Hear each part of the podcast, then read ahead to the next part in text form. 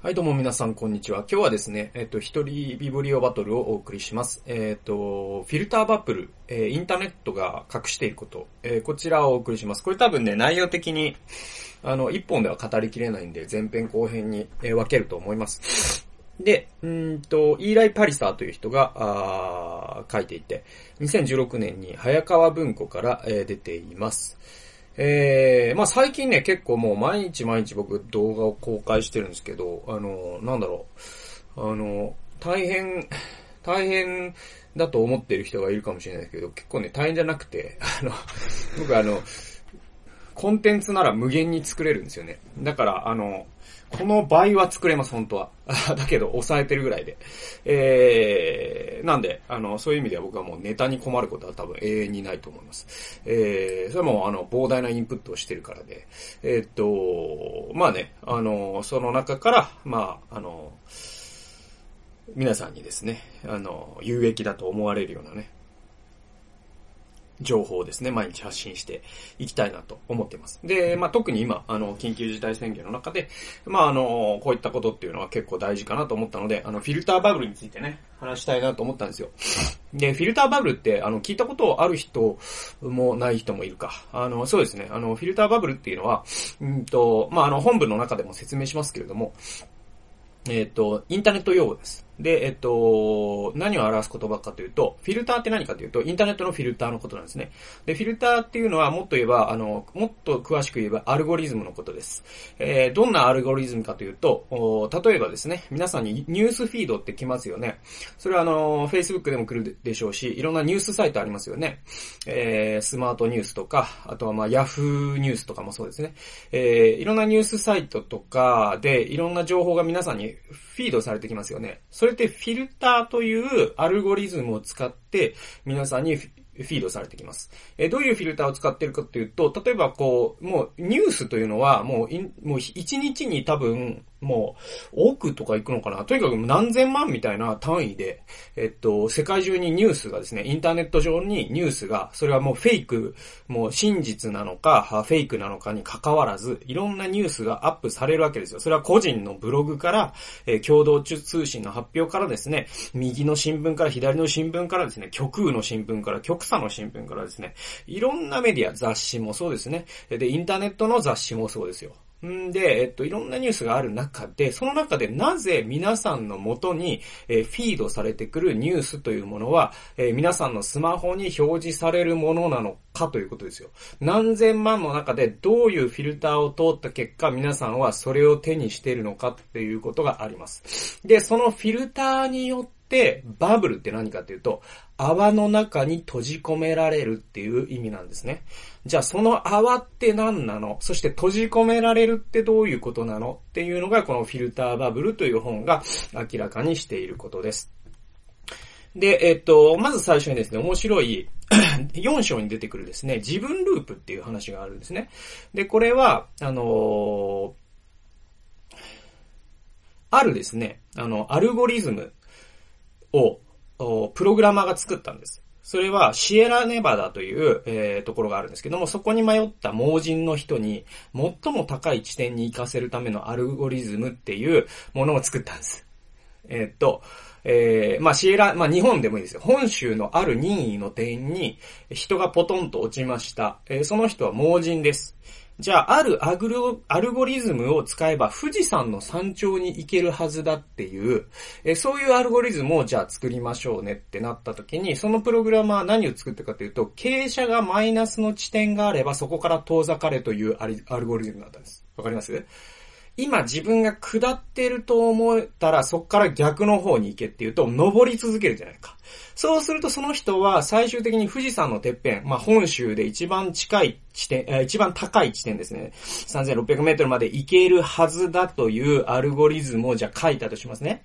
えー、そうすると実際そのアルゴリズムを駆動させてみるとどうなるかというと、運よく最高峰のホイットニー山に到達する人もいれば、これまあ日本で言うと富士山ですね。で、小さな丘の上に到達する人もいる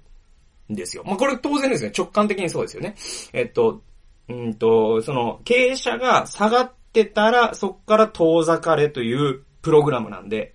えー、そうすると小さな丘にはまっちゃうとですね、その丘の上以上はいかないです。なぜなら、こっちに行っても下がる、こっちに行っても下がる、こっちに行っても下がる、どこに行っても下がるという、この丘の上がピークになるからね、その人にとっての。それが運よく富士山の人もいれば、富士山じゃない人もいるわけですよ。ね。えー、で、これってネットによるフィードバックっていう話なんですよ。で、ネットによるフィードバックが人格、行動が人格を作り、次の似たような行動を促すという再帰性ループの小さな渦巻きを作ると。で、人は自分ループの中に閉じ込められるっていうのがあって、これね、ネットのアルゴリズムって再帰性なんですね。えー、つまりどういうことかっていうと、あのー、ある日ね、皆さんのスマホにニュースフィードでポンって入ってきたニュースが、例えばですね、まあ、えー、右の陰謀論のサイトだったとしましょうよ。でね、えっと、右の陰謀論にはどんなものがあるかというと、そうですね、メディアっていうのは左翼が牛耳っているんだというサイトだったとしましょう。で、それを読んで皆さんの心が動かされたとしましょう。で、そうするとですね、それをクリックすると、次にクリックするものは、かなりの、さらに右のものである可能性が高いんですよ。で、そうすると、それを Google とかですね、Facebook とかですね、あの、ネットのプラットフォーマーは、そういった、えー、み、皆さんのクリックというのは全部み、えー、その Google にフィードバックされますから。そうすると、Google はもう一回、皆さんのフィルターのアルゴリズムを書き直します。で、書き直すというのはどういう風に書き直すかというと、皆さんの思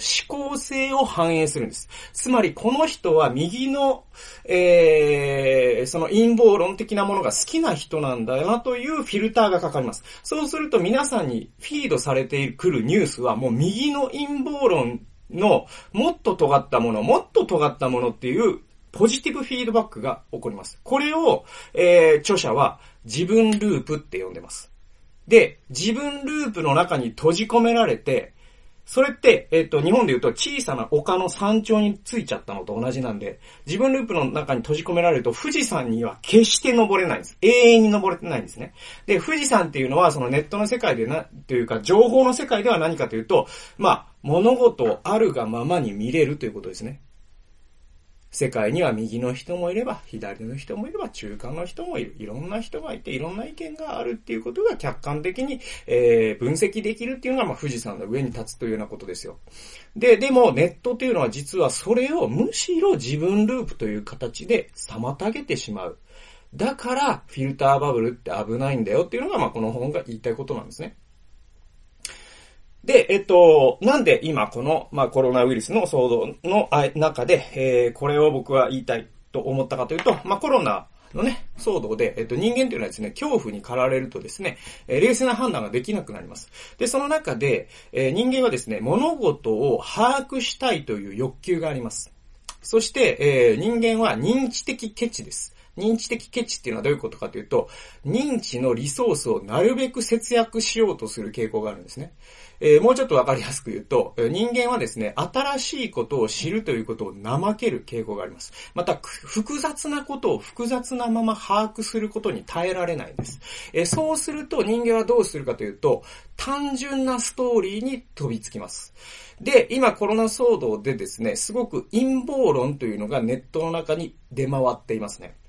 で、えっと、僕は、あまあ、何度かこの、えー、動画の中でも言ってますけれども、今のこの状況で、えー、二つ、えー、やっちゃいけないことがあります。それは、一つ目はテレビを見続けることね。えー、テレビを見続けるというのは、えー、恐怖を煽られ続けるということなので、えー、っと、冷静な行動ができなくなります。で、えー、っと、トイレットペーパーを買い占めた人の中に高齢者が多かったというのは、症例、えー、象徴的な話で、高齢者というのはテレビを一番見ている人ですね。今、えー、この日本で。えー、多分、今日本で一生懸命テレビを見ている見てるのはごじゅうだい以上です。よんじゅうだい以下はテレビなんて相手にしてないですね。ほとんど。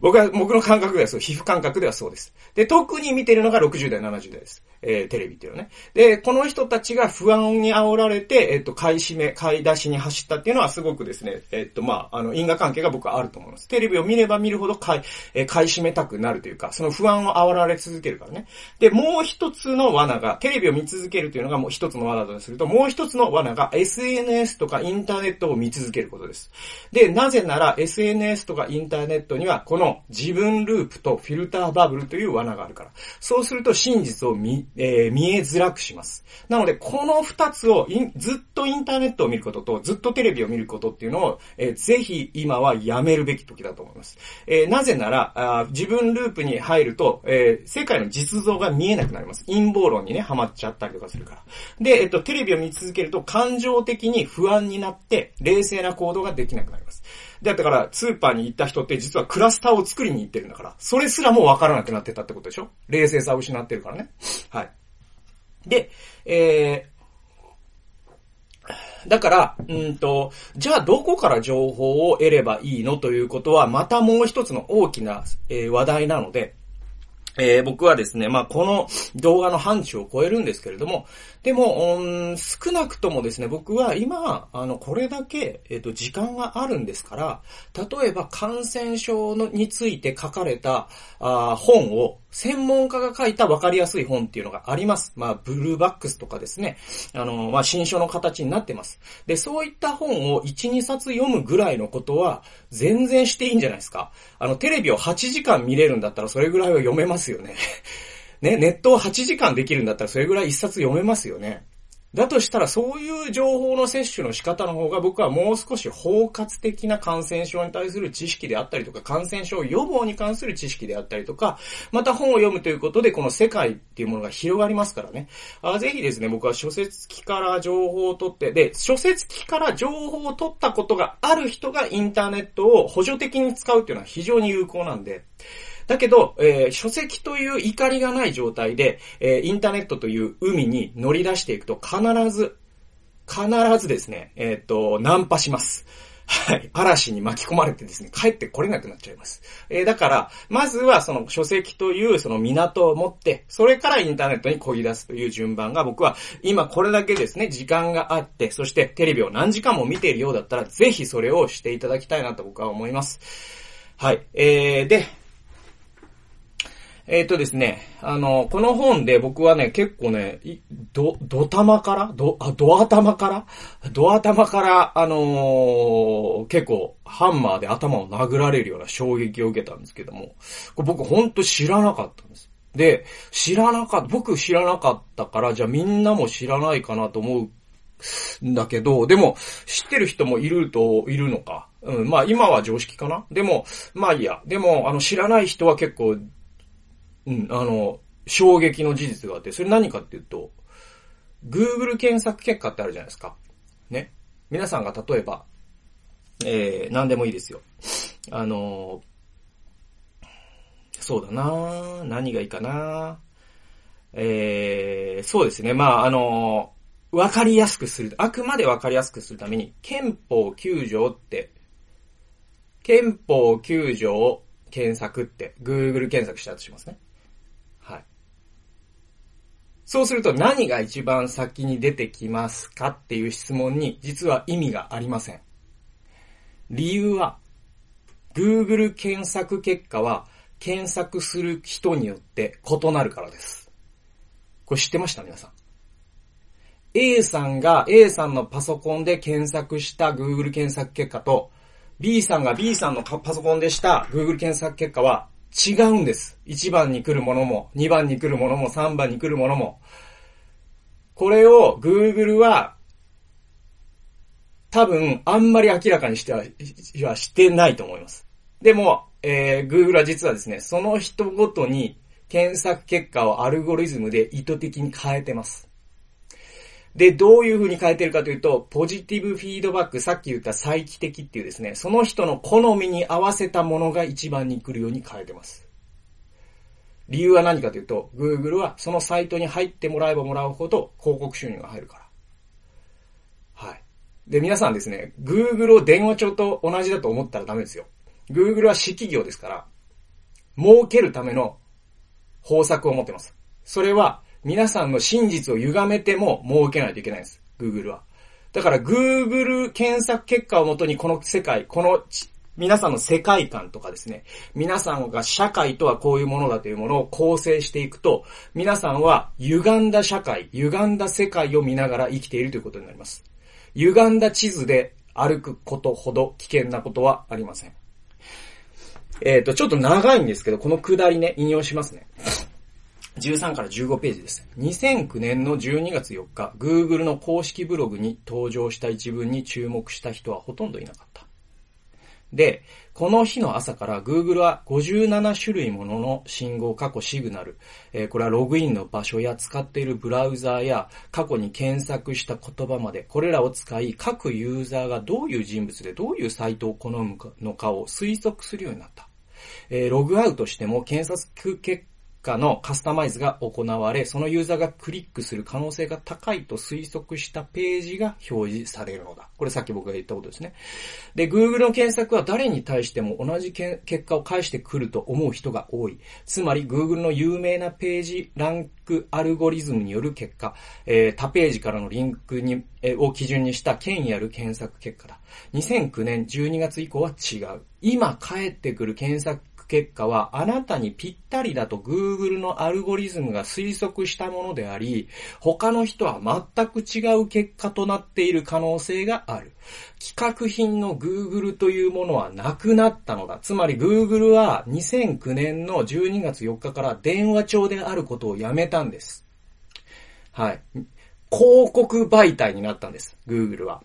えー、続きを読んでいきますね。こっからもまた衝撃なんですけど、この結果、大きな違いが起きていることは簡単に確認できる。にせんじゅうねんの春、メキシコ湾、メキシコ湾源流流出事故は、がまだ収まっていない頃、えー、二人、えー、友人二人に ビーピー、ビーピー っていうのは、あの、石油会社ですね。アメリカの有名なね。で、えっと、これはメキシコ湾で ビーピー という、えー、石油会社のタンカーが多分事故ったのかな。それで、えっと、石油がメキシコ湾に流出したっていう事件があったんですよ。これ僕、まあ、日本人の人では知らない人が多いと思います。僕も知りませんでした。で、えー、だけれども、これはまあ、当然予想だけできる、えー、議論としては、その、私企業がですね、えっと、一般企業が海を汚したっていう非難もあったでしょう。で、その、えー、企業が民主党よりなのか共和党よりなのかによって政治的な議論も紛糾したでしょう。ね、えー、そういう中で起きたことですね。えー、二人は似たようなレベルの教育を受けた左寄りの白人女性で、えー、米国東北部に、えー、北東部に住んでいると。だが検索結果は大きく違っていた。片方が見たのは ビーピー の投資情報、もう片方はニュースだった。えー、片方はいちページめに流出事故に関するページへの リ, リンクが含まれていたが、もう片方は ビーピー の広告以外関連する情報がなかったのだ。これすごくないですか？はい。えー、だから、このタークルさんはですね、二人の友人に ビーピー って検索してもらったんですよ。はい。あのー、メキシコ事故のね、メキシコで湾でのその ビーピー のタンカーが事故った後に、えー、二人の友人に検索して ビーピー ってちょっと検索してみてって言ったんです。えー、そしたら、で、しかもその二人の、えー、白人の女性なんだけれども、同じような地域に住んでるんです。で、しかも政治的な傾向もさほど違わないんですって。ところが、一画面目に出た記事っていうのが、一人の人は、ビーピー の投資情報とか ビーピー の広告とかそういう情報しかなかったんですよ。もう一人の人の検索結果は何かというと ビーピー の石油流出事故のニュースだったんです。それが海を汚してるんじゃないか、環境活動家が起こってるぞっていうニュースだったんです。すごくないですか皆さん。これって、あのね、僕ね結構あの、十何年前かなじゅうねんまえぐらいに、まあ、みんな Google 使い始めた頃、Chrome とか使い始めた頃、あのね、中国で、えっと、天安門って検索すると、中国以外の地域で検索した時と全然違う結果が出るっていう話を聞いたことがあったんですよ。ね。で、えっと、天安門っていうのはもう天安門事件の天安門ですよ。ね。だから中国以外の、まあ、例えば日本とかアメリカで天安門って検索すると多分皆さんのパソコンもそうだと思う、思うんですけれども、でも今やわかんないですよ、でも。今やもはやわかんないです。今やもはやわかんないけど、でも少なくともその僕が聞いた時には、これにせんきゅうねんの前ですからね、僕が聞いたの。えー、それは何かというと、中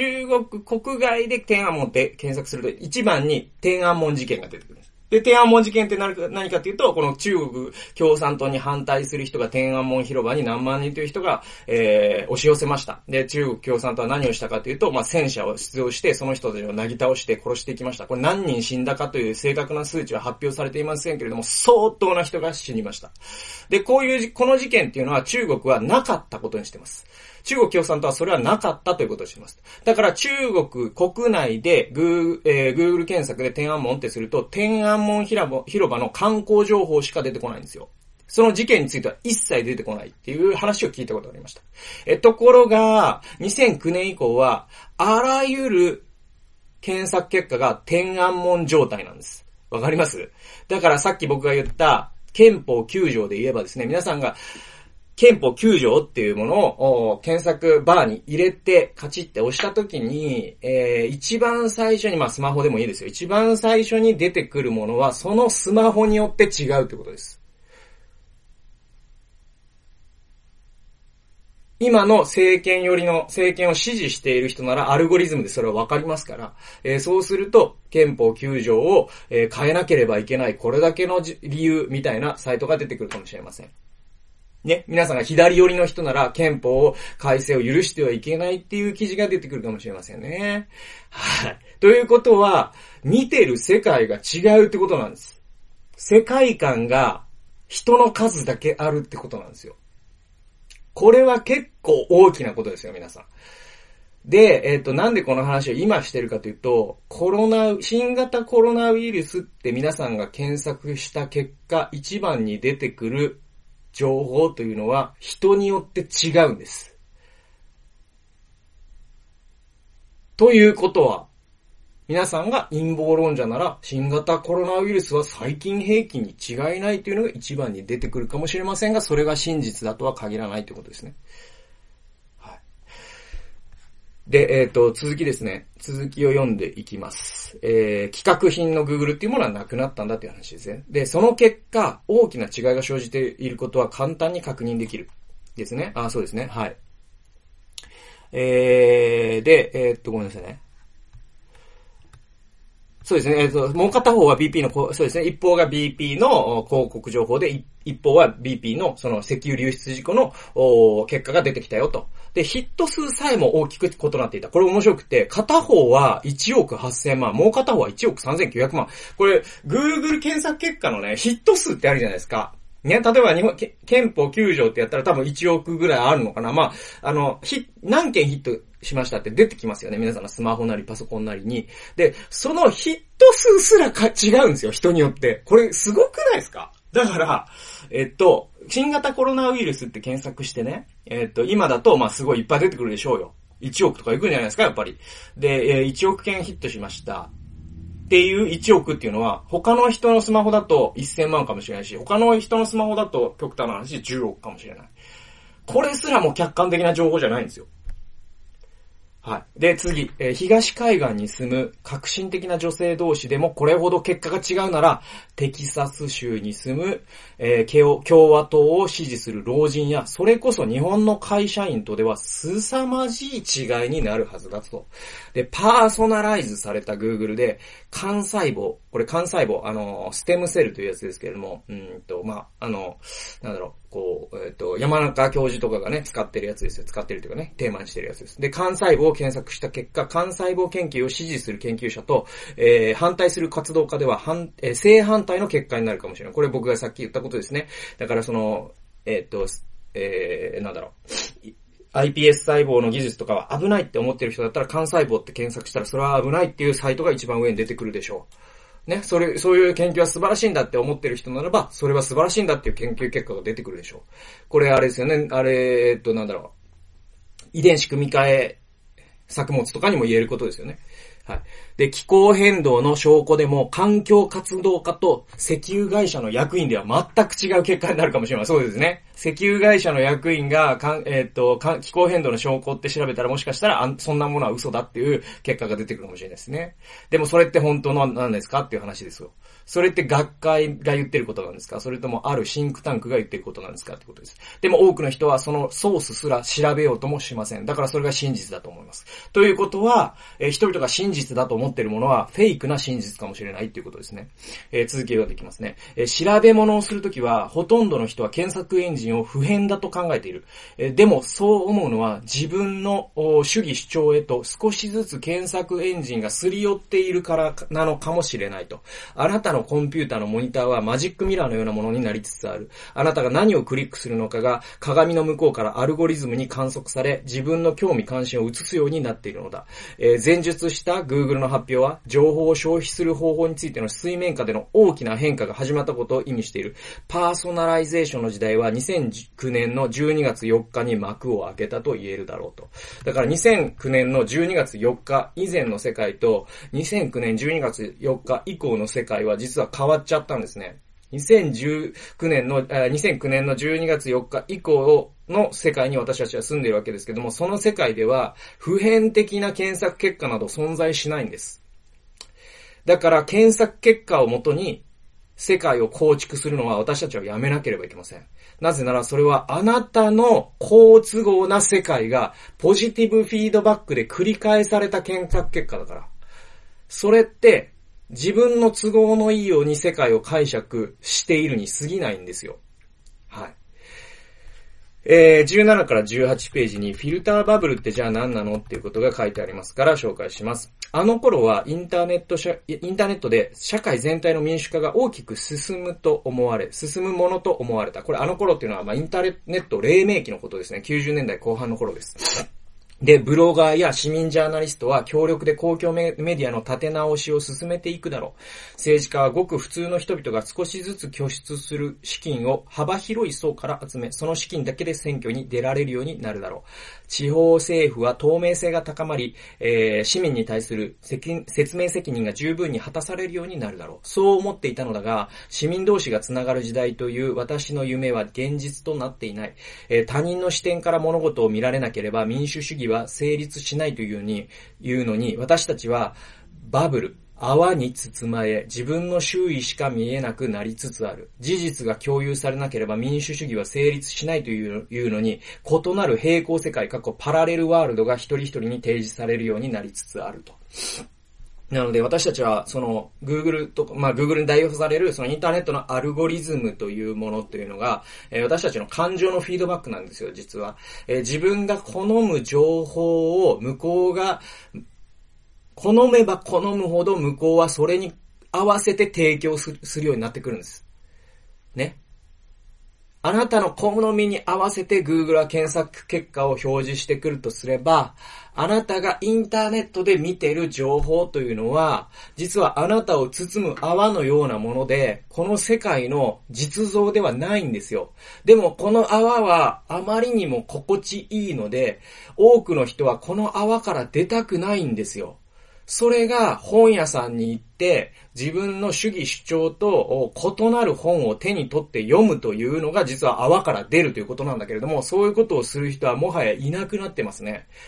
はい。だから僕はそういうことをぜひ皆さんにしてほしいと啓蒙しているんですね。啓発しているんですね。ここでね。だからバブルから出ろってことです。で、バブルから出るっていうことには、まずバブルから出るには、まずあなたのスマホの電源をオフにしなければいけません。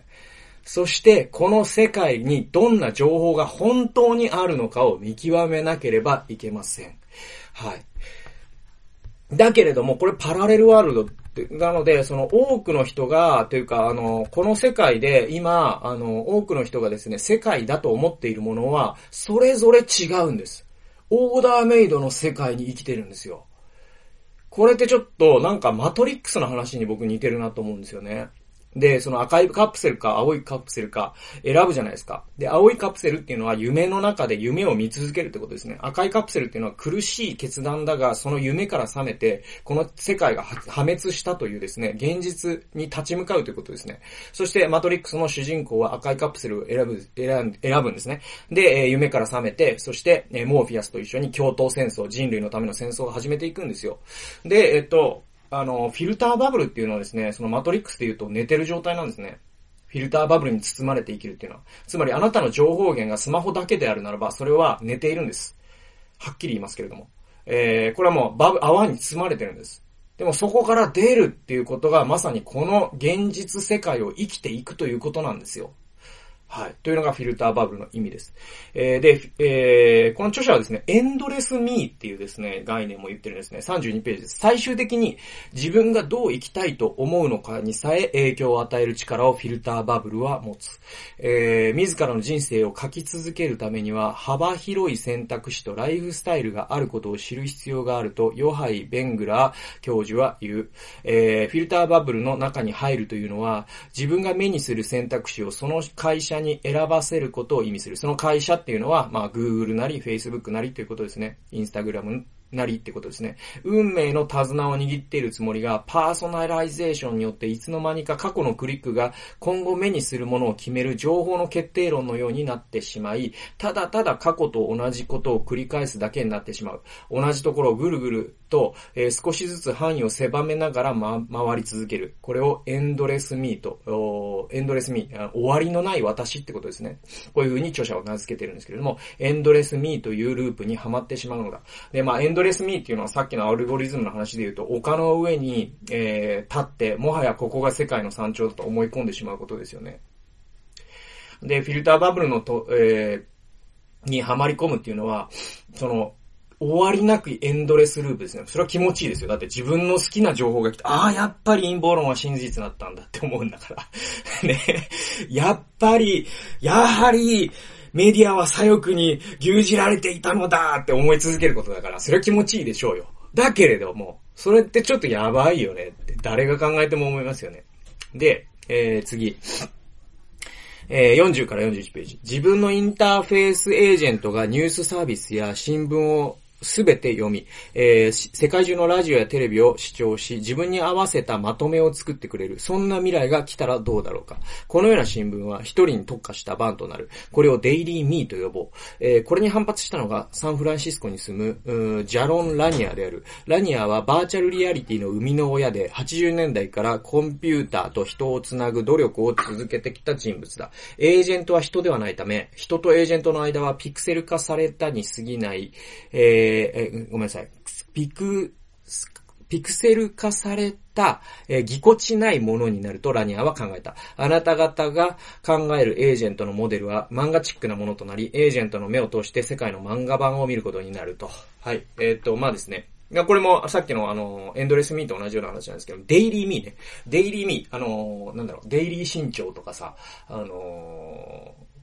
ゆえっと、デイリー、デイリーなんとかっていうのは、まあ、あの、日刊なんとかっていう意味ですよ。日刊なんとかっていう意味。あの、まあ、アメリカのほとんどの地方紙がデイリーなんとか、デイリー、デイリーボストンとか、まあ、わかんない。それはないから。まあ、デ、テキサスデイリーとか、まあ、そういうのが、まあ、新聞の名前じゃないですか。日刊なんとか。だから日刊私なんですね。デイリーミーっていうのは。で、えっと、世界中のもうさっき僕が言ったように何億というニュースソースから、えー、あなた好みの、ピえー、ニュースだけをピックアップして、Google のアル、アルゴ、アルゴリズムがですね、Google なりそのニュースサイトのね、アルゴリズムが、はい、あなたこれ好きでしょみたいな形で出してくれるものを、えー、日刊私と呼ぶとしたら、日刊私という新聞を読み続けるということはどういうことかということを、その、えー、っと、バーチャルリアリティの生みの親のですね、ラニアという、えー、技術者が、そんなものは世界の漫画版に過ぎないんだって。それは世界ではないって言ってるんです。で、僕も本当にそうだと思います。だから、デイリーミーをもし読み続けている人がいるならば、今すぐに僕はやめることをお勧めします。それは何かというと、自分の情報ソースの、その軸足をスマホに置かないってことですね。端的に言えば。で、ぜひですね、それを、まあ、書籍なりですね、まあ、あの、紙の新聞を読むこともいいでしょう。えー信頼できるですね、何かしらのニュースウィークとか、そういった雑誌を読むこともいいでしょう。複数のですね、ネットメディアで、えっと、いろんな、あの、中立的なね、意見を保つためにスポンサーのお金が入らないようなメディアっていっぱい出てますね。そういった雑誌も日本にはあります。広告をつけないよっていう雑誌があります。何冊かありますですね。で、まあ、あの、そういった情報の、どういう情報を港にすればいいのかに関しては、あのですね、池上彰さんと佐藤勝さんが僕たちの情報向収集術みたいな、ちょっと名前、本のタイトル今、あの、正確ではないですけれども、結構いい本を出してます。えー、そちらをご参照してくださるといいのかなと思います。とにかくですね、このフィルターバブルというものがいかに怖いものなのか、危ないものなのか、実はあの、心地よい、えー、なんだろうな、そのカプセルのように見えて、実は我々を地獄に連れて行くものなんだっていうこと。えー、それを今日は紹介しました。また後編では、これと民主主義というものがどう関係あるのかといったあたりを中心に解説していきたいと思います。今日はですね、フィルターバブル、インターネットが隠していることっていうことの前編をお送りしました。それでは、また次回の動画でお会いしましょう。さよなら。